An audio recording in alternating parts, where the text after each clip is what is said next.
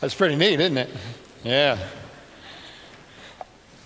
So, not to be a big name dropper or nothing, but Donna Maria knows me. yeah, she does. She knew me back when I was normal, back before I was a pastor, even. Um, in Kentucky, knew her all those years back. You know, I've told you some of those stories of those days. But uh, yeah, and uh, Jemuel knows Evan. So Evan and I know people. I'm just saying. We know, we know people who will be at the GC session. So, yeah. So there you go. It's good to be us. All right. Speaking of other people that we know, I want to invite the Fishers to come up here for just a minute because I'm very appreciative of these two. As you know, Pastor Bernie came up with this wonderful idea for a summer sermon series called Frames. The idea that frames, doctrines are like frames. And they give us the shape and they bring out the picture of Jesus. And, and the doctrines serve that purpose. And it was a great idea, and we all got excited about it. And, and Patty said, Well, let's, let's have some frames then. We'll put up frames in the church. And maybe you noticed they started appearing here and there a few weeks back, and uh, now there's a whole lot of them. Well, these are the people responsible for all these frames that you've seen. That's pretty neat, isn't it? This is Mike and Charlene Fisher.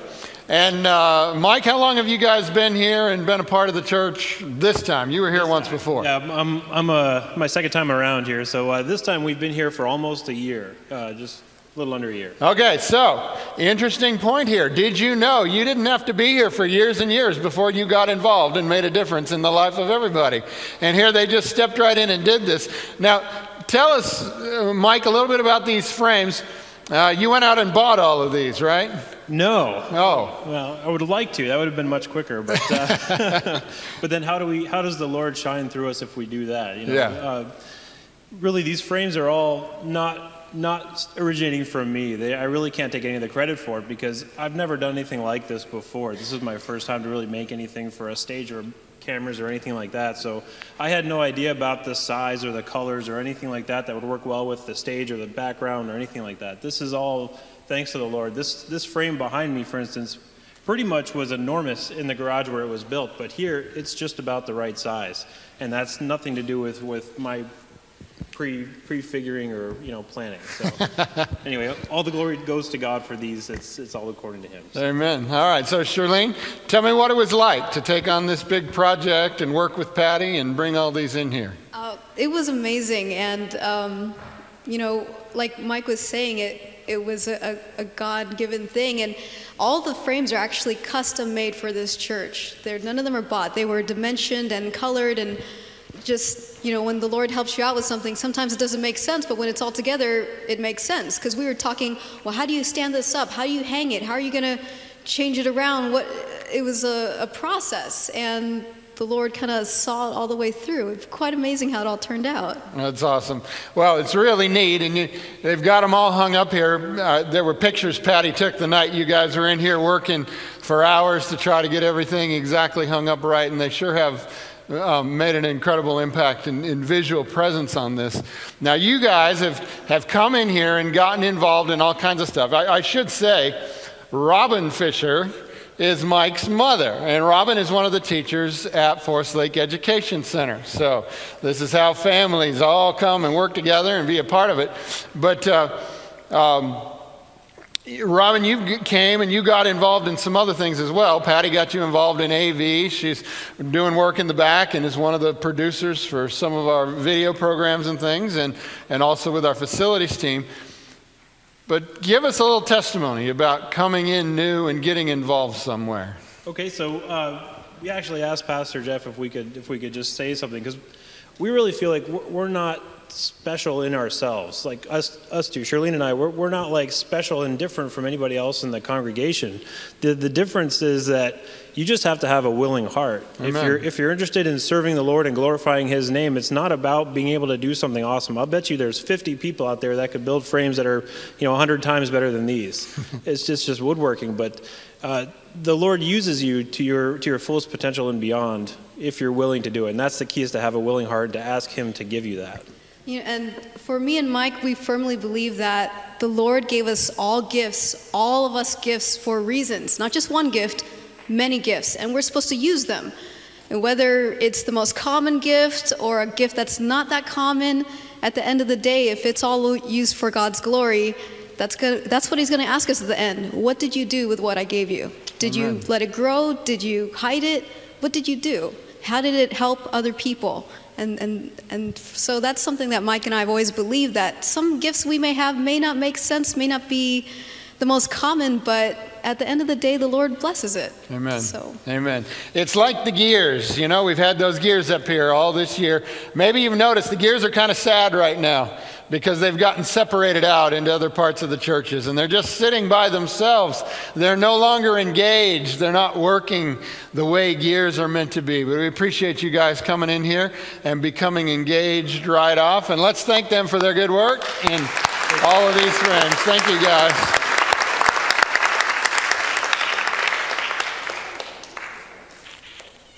All right. Let's pray. Father in heaven, I thank you for your blessings this day, for the beautiful music and, and all of the things you've brought to us already this day. Now, Lord, as we turn uh, to hear from you and from your word, speak to us. Bring us conviction in our heart. In Jesus' name, amen. So, the theme of this series this summer is, is frames. And the idea being that doctrines of the church are like frames. But one of the things you notice about all the frames we have here is, as amazing as they are, as cool as they are, they're all missing something, aren't they? Frames are not made just to exist by themselves, they're, they're made for a picture. And that's the way the doctrines are. Doctrines aren't made to just exist all by themselves, they're made to frame a picture. And who is the picture of? Pictures of Jesus. That's what's in the frame. Doctrines give us a clarity and a common starting point for life and faith. But we have to be careful with doctrines because if we're not careful, the doctrines themselves can become the focus of our faith. They need to not be the focus, they need to bring the focus to Jesus. Now, what I want to talk to you to, about today is creation. and the Adventist Church, doctrine on creation. Now, there are a couple of things I need to say today, two main points I need to make. And I need to be careful to make these points accurately. So you may see today that I'm looking a little more here because I need to say it accurately because these are important points. And you need to understand them accurately. If you were to go to the web page of the Seventh day Adventist Church, you'd pull it up on your screen and you would see at the top a little heading that said beliefs. If you went to that and clicked on it, a page would come up that would have like a five point summary on one side of, of basic beliefs of the church. And then if you went to the other side, down a little ways, you'd see a little place where you could click that said a PDF of the 28 fundamental beliefs. If you were to click there, it would come up on your screen the 28 fundamental beliefs. But before you got to the 28, you would find a short saying, a sort of preamble, if you were, to the 28. And I think it is a very important preamble. And I want to share it with you. I read it last week, but I want to read it again today. And this is going to come up later on. We'll reference back to two parts of this, but it reads like this Seventh day Adventists accept the Bible as their only creed and hold certain fundamental beliefs to be the teaching of the Holy Scriptures. These beliefs, as set forth here, constitute the church's understanding and expression of the teaching of Scripture. Revision of these statements may be expected at a general conference session when the church is led by the Holy Spirit to a fuller understanding of Bible truth or finds better language in which to express the teaching of God's Word. I think that's a great prelude because what it's saying is the Bible is the final word, the Bible is our creed, but we have constructed What we believe are concise beliefs that are in accord with the Bible. However, we're not claiming the way these are worded is in and of itself sacred. These things can be changed. But this is how we understand it. All right. Now, I want to take you to one of the fundamental beliefs. It's actually number six, the Seventh day Adventist Church fundamental belief related to creation. Now, don't worry about the order. The, last week's happened to be number one. This is number six. It doesn't, it's not relevant in that sense, the numbers, but this is number six, and it reads like this God is creator of all things and has revealed in Scripture the authentic account of his creative activity. In six days, the Lord made the heaven and the earth and all living things upon the earth, and rested on the seventh day of that first week.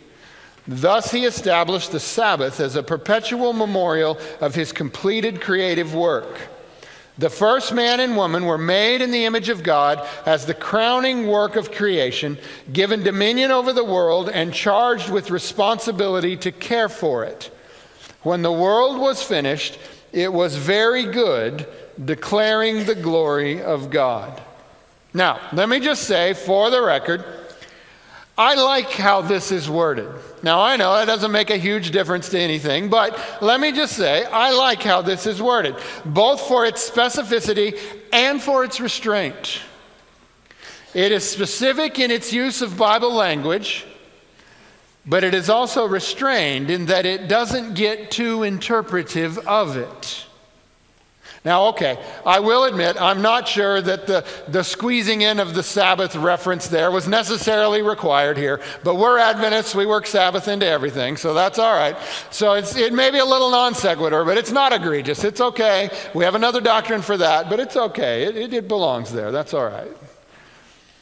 But the main point of this doctrine is this Seventh day Adventists believe that in the beginning, God created the heavens and the earth. And I want to suggest to you that of the different frames, this particular frame called creation is a critical frame because without it, the picture of Jesus doesn't make sense. You might be inclined at first to disagree with that. And, and if you were new to the faith, I would understand that well enough. We, we come to Jesus, we, we come to know Him, and we receive salvation from Him. But, but in the process of coming to Jesus, as we begin to process our faith and understand, perhaps questions begin to emerge in our mind like, how is it that Jesus saves us? And as we work our way through this and through the identity of Jesus as the Christ and the Son of the living God, we begin to have questions about this picture of Jesus because who is Jesus if God isn't the creator?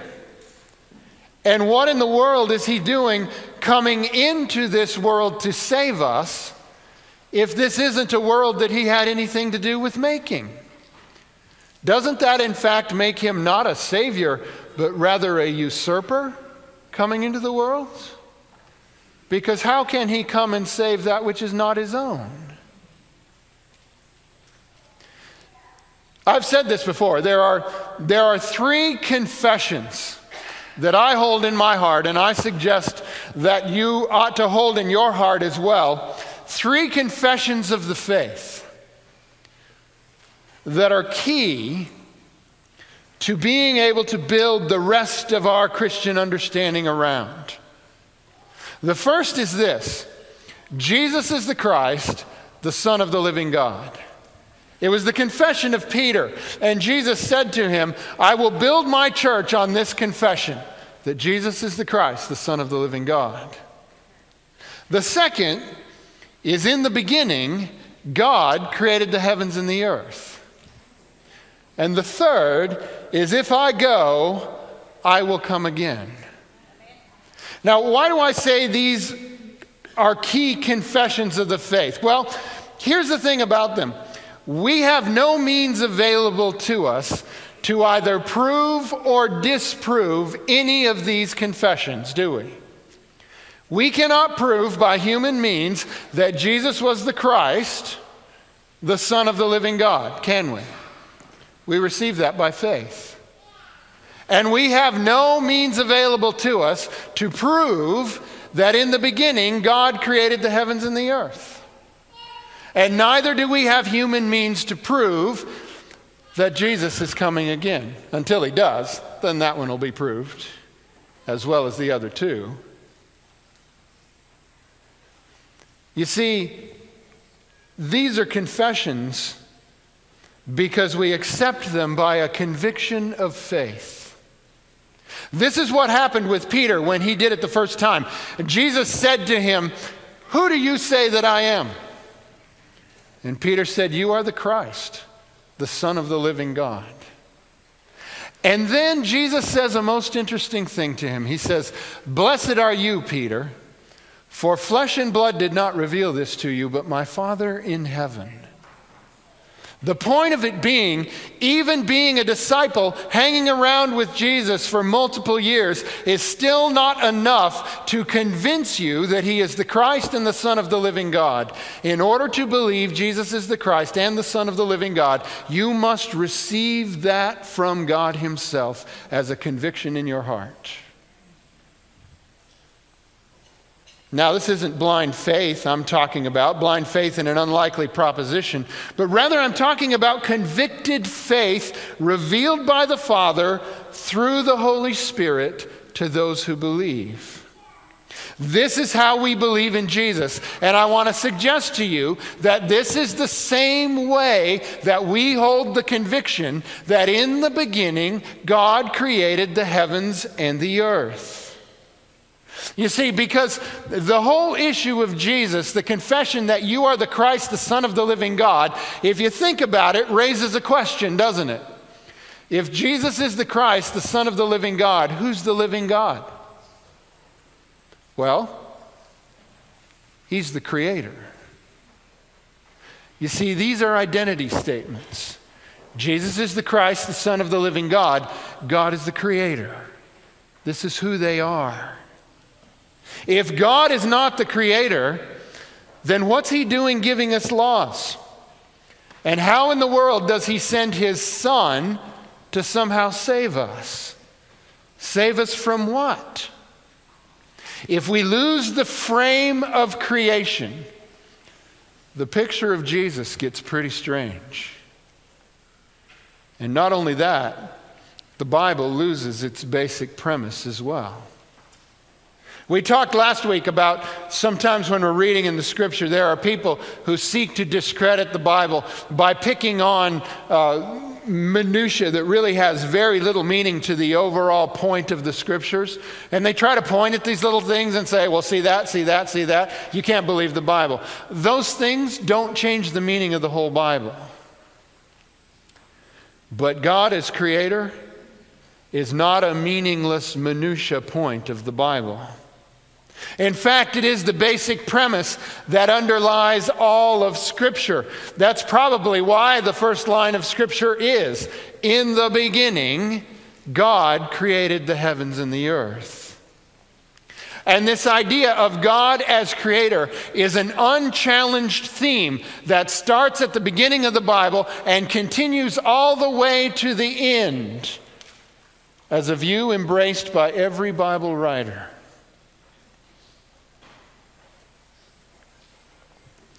In fact, let's take a minute and just look at a couple of these places. Genesis 1, verse 1. In the beginning, God created the heavens and the earth. Genesis 14, verses 18 and 19. Then Melchizedek, king of Salem, brought out bread and wine. He was priest of God Most High. And he blessed Abram, saying, Blessed be Abram by God Most High, creator of heaven and earth. Even this Melchizedek guy knows this. God as creator becomes the basis for law and the Sabbath. Exodus 20, verse 8. Remember the Sabbath day by keeping it holy. Six days you shall labor and do all your work, but the seventh day is a Sabbath to the Lord your God. On it you shall not do any work, neither you, nor your son or daughter, nor your male or female servant, nor your animals, nor any foreigner residing in your town. Why? Here it is. Here's the basis. For in six days the Lord made the heavens and the earth, the sea and all that is in them, but he rested on the seventh day. Therefore the Lord blessed the Sabbath day and made it holy. God as creator becomes the basis for our relationship with him. Deuteronomy 32, verse 6. Is this the way you repay the Lord, you foolish and unwise people? Is he not your father, your creator, who made you and formed you? The Psalms speak of it. Psalm 19, verse 1 The heavens declare the glory of God, the skies proclaim the work of his hands. Psalm 33, verses 6 and 9 By the word of the Lord the heavens were made, their starry host by the breath of his mouth. For he spoke and it came to be, he commanded and it stood firm. Psalm 104, verse 24. All of Psalm 104, but we'll just take this one verse. How many are your works, Lord? In wisdom you made them all. The earth is full of your creatures. Okay, so we have the law, we have the Psalms. What did the prophets have to say about this? Isaiah chapter 42. And this is a highly significant prophecy because this is a prophecy pointing towards the Messiah who will come. Verse 6 is about the Messiah. But listen to verse 5 first. This is what the Lord says. And then, to clarify who it is that's talking, the creator of the heavens, who stretches them out, who spreads out the earth with all that springs from it, who gives breath to its people and life to those who walk on it. Who's talking? The creator's talking. And what does he say? I, the Lord, have called you in righteousness. I will take hold of your hand. I will keep you and will make you to be a covenant for the people and a light for the Gentiles. The Creator God is sending his son to reunite his creation together. This is the word of the prophets. Malachi chapter 2, verse 10 God as creator is the basis of our relationships with each other. Do we not all have one Father? Did not one God create us? Why do we profane the covenant of our ancestors by being unfaithful to one another? What about Jesus? Does he ever mention it?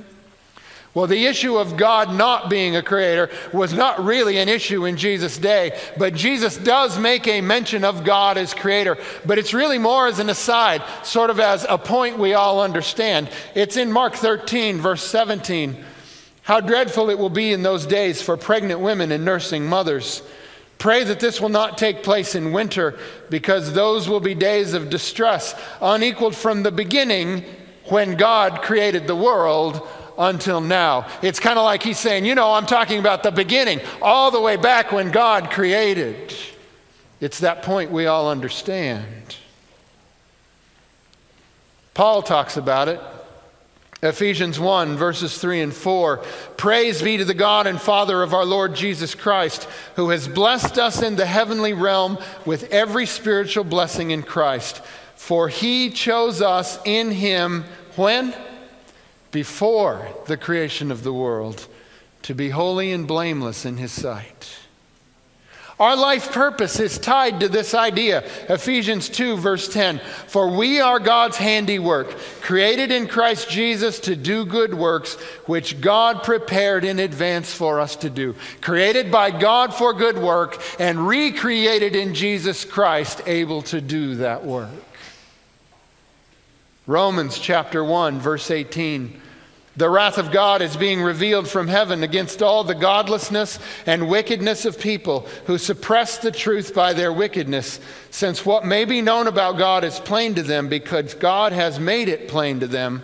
For since the creation of the world, God's invisible qualities, his eternal power and divine nature, have been clearly seen, being understood from what has been made, so that people are without excuse.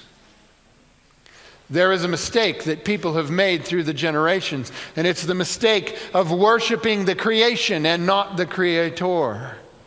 And it's a mistake that goes on in our day today.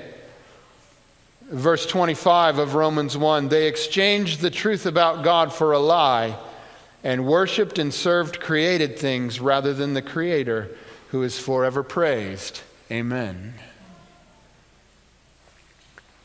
So, what I want to say to you is this we do not approach this subject without a bias. Not because we're afraid of alternative views, but because creation is a conviction, not a conclusion. As the author of Hebrews states so well in Hebrews chapter 11, verse 3 by faith we understand that the universe was formed at God's command, so that what is seen was not made out of what was visible. We cannot prove that God created the heavens and the earth or anything else by any of the human means available to us today. Just as we cannot prove Jesus is the Christ, the Son of the living God, by any human means we have, and we cannot prove Jesus is coming again by any human means we have. But that's not a problem. For these three are not things that we hold as conclusions, these are things we hold as convictions, established as truth in us by God Himself through the convicting power of the Holy Spirit. Oh, sure, try to prove the Holy Spirit, but I'll bet you know when the Spirit moves in your life. Convicting power of God. It may seem foolishness to the unbelieving in our day, but to us it is the power of God and it is the wisdom of God. I've warned you many times before faith is required if you would be a believer. In the beginning, God created the heavens and the earth. It's not a point we've concluded nor is it a point that we need to seek to prove. Rather, it is truth we understand by faith, and the only doctrine of origins, the only frame suitable for a true picture of Jesus. No other frame works. Jesus does not make sense if God did not create the world. We cannot be flexible on this point any more than we can be flexible on whether or not Jesus is the Son of God and Christ our Redeemer.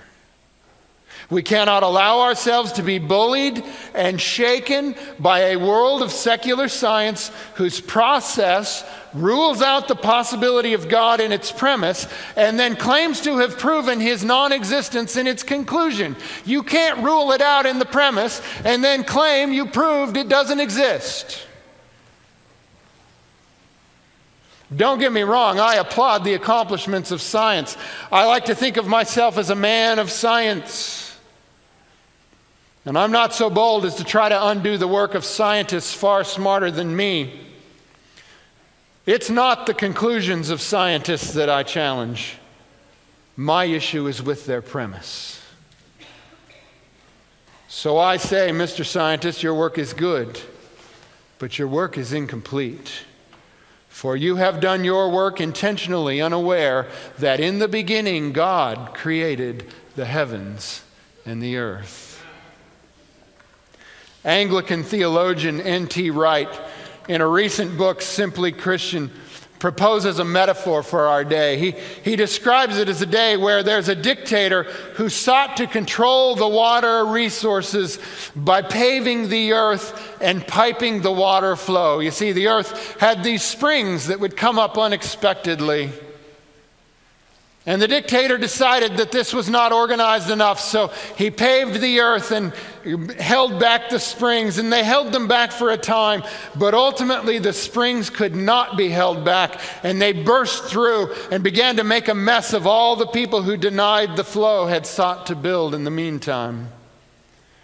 To quote from his book, we in the Western world are the citizens of that country.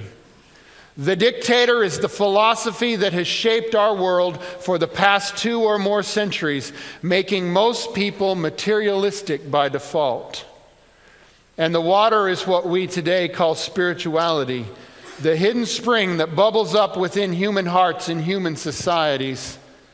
The skepticism that we have taught for the last 200 years has paved our world with concrete, making people ashamed to admit that they have had profound and powerful religious experiences.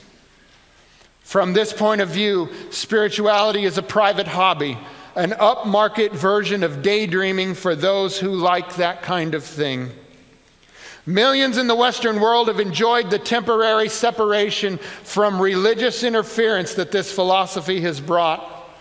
Millions more aware of the deep subterranean bubblings and yearnings of the water systems we call spirituality, which can no more ultimately be denied than can endless springs of water under thick concrete, have done their best secretly to tap into it using the official channels, the churches, but aware that there's more water available than most churches have let on. Many more again have been aware of an indefinable thirst, a longing for springs of living, refreshing water that they can bathe in, delight in, and drink to the full. Now at last it has happened. The hidden springs have erupted, the concrete foundation has burst open, and life can never be the same again. Dr. Wright believes that the power of the Spirit is breaking out again in the Western world. You see, science cannot account for the Holy Spirit, and the Holy Spirit will never cease to move upon our hearts bringing conviction regarding the things that cannot be proven.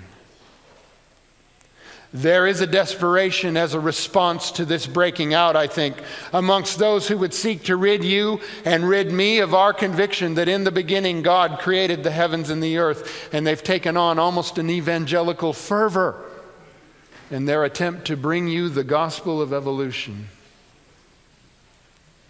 But the effort to disconnect the creation from its creator is fundamentally flawed, for the creation itself bears witness to its creator and will never remain silent. But there is an important point here that I am afraid we must not miss. It is the creation and the Holy Spirit that testify most strongly to the veracity of the Creator, not our words. Therefore, I say, let our words be few and basic, and let the Spirit and the creation do the talking. Last Sabbath, we talked about the scriptures and our doctrine related to it. And I read you this verse from Proverbs 30, verses 5 and 6. Every word of God is flawless, He is a shield to those who take refuge in Him. Do not add to His words, or He will rebuke you and prove you a liar. We should fear to add our interpretation to God's words and then claim that interpretation as His true meaning, even if we are convinced in our heart that's what the true meaning is. Revelation 22 speaks of this as well. Revelation 22, verse 18 I warn everyone who hears the words of the prophecy of this scroll.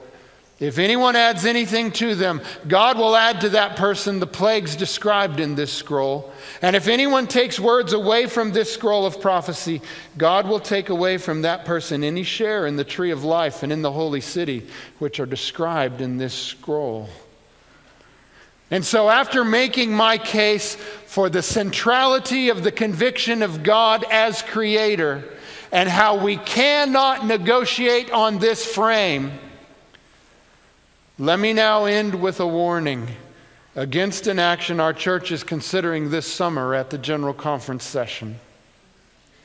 There is a motion to modify the creation fundamental belief, and that in and of itself is not wrong at all. For the preamble states, as I said to you, revision of these statements may be expected at a general conference session when the church is led by the Holy Spirit to a fuller understanding of Bible truth or finds better language in which to express the teaching of God's holy word. But let us beware lest our modification cause us to depart from another premise within the preamble, namely, Seventh day Adventists accept the Bible as their only creed. When we reach the point that we believe we need to add words to the Bible in order to explain what it truly means, we have ceased to be stating fundamental beliefs and have digressed into creedalism. Specifically, what I'm talking about is this. Fundamental belief number six, as I stated earlier, reads this way God is creator of all things and has revealed in Scripture the authentic account of his creative activity. In six days, the Lord made the heaven and the earth and all living things upon the earth and rested on the seventh day of that first week.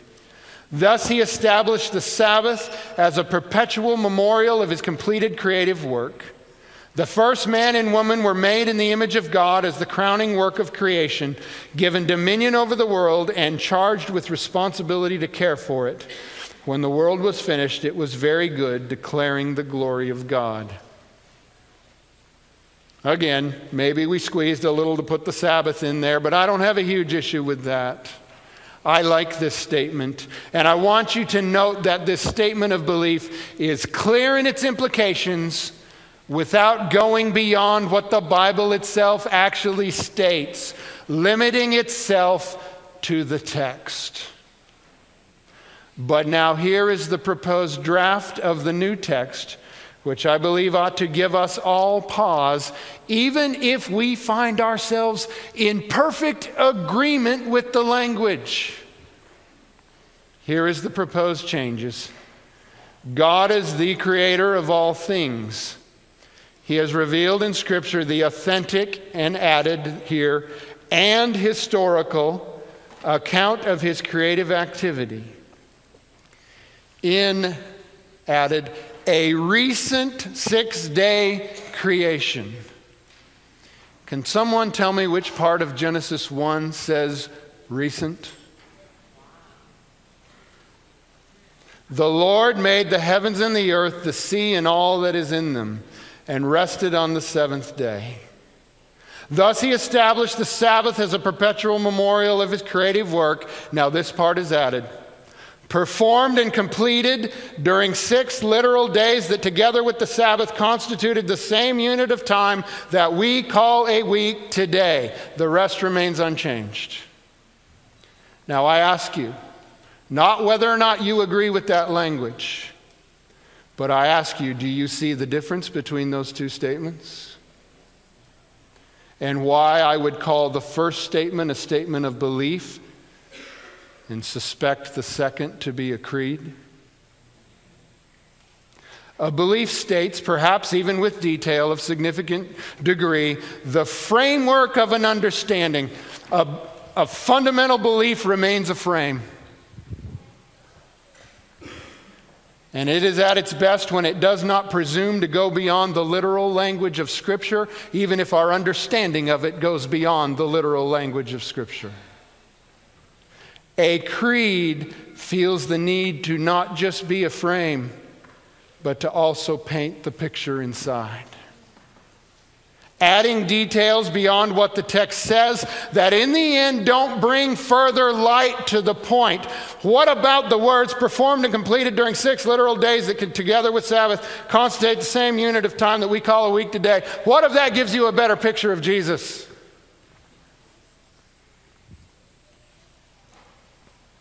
But instead merely produces detailed legal ground upon which dissenters might be rooted out and persecuted. That's what a creed does. And this is exactly why our founders feared creeds. For it was upon the power of creeds that their message was maligned and they were thrown out of their churches.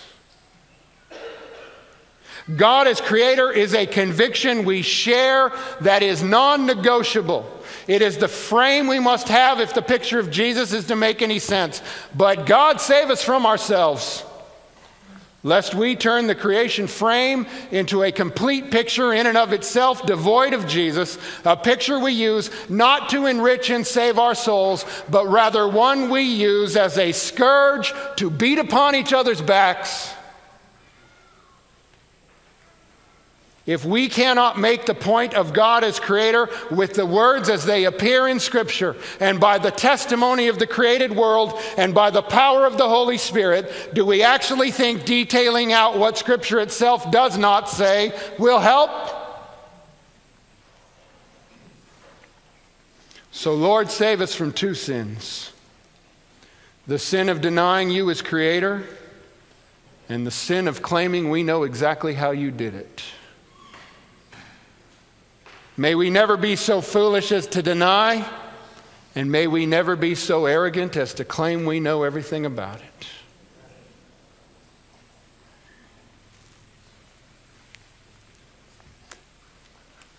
The beliefs have to be the frame. The picture is Jesus. If the result of the frame is persecution within our own community, We've gone from fundamental beliefs to creed. And I don't care if you believe it that way exactly or not. We must guard against creeds, for they will tear us apart.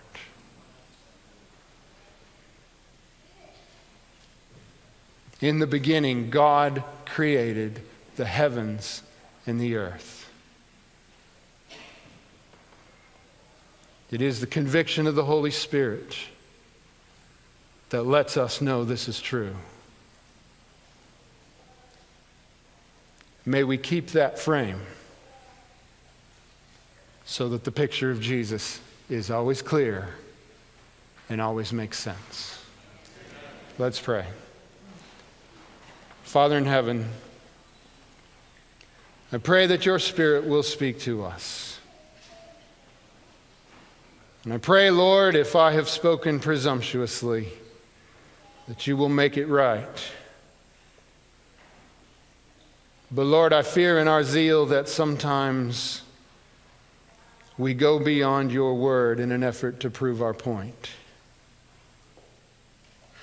May we be humble, Lord, and limit ourselves to your words, and let your creation and your Holy Spirit be the loudest voices pointing to the Creator.